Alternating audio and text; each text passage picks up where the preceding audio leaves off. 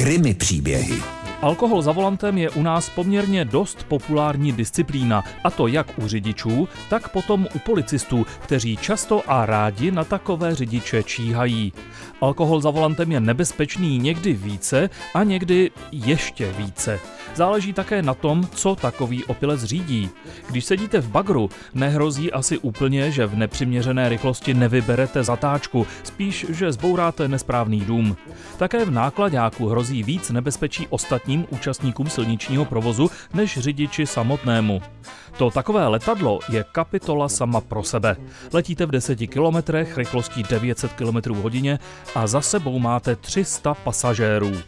Na druhou stranu, pokud jste viděli film podle skutečných událostí Let od režiséra Roberta Zemekise, pak víte, že když se letadlo stalo neovladatelným, pilot, který měl za sebou propařenou noc a v těle pořádnou dávku kokainu, ho obrátil z hůru nohama, doplachtil po zádech k letišti a tam v pořádku přistál. To by asi střízlivého člověka nenapadlo. Ale to byla výjimka jen potvrzující pravidlo. V největším nebezpečí jsou pod vlivem alkoholu motocyklisté a ještě víc cyklisté.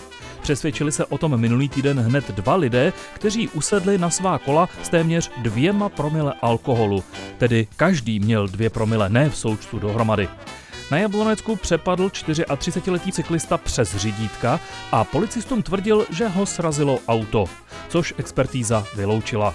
A 38-letá žena, která se zranila při pádu z kola na Semilsku, zase tvrdila, že z jednoho dvora náhle vyjelo auto. Pravda, s těmi dvěma promile mohla klidně tvrdit, že ze dvora vyjel pan táta na žirafě a mělo by to stejnou důkazní hodnotu. Oba cyklisté se tedy vytrestali sami svými zraněními, ale jsem si téměř jistý, že ještě něco navrch jim přidá policie.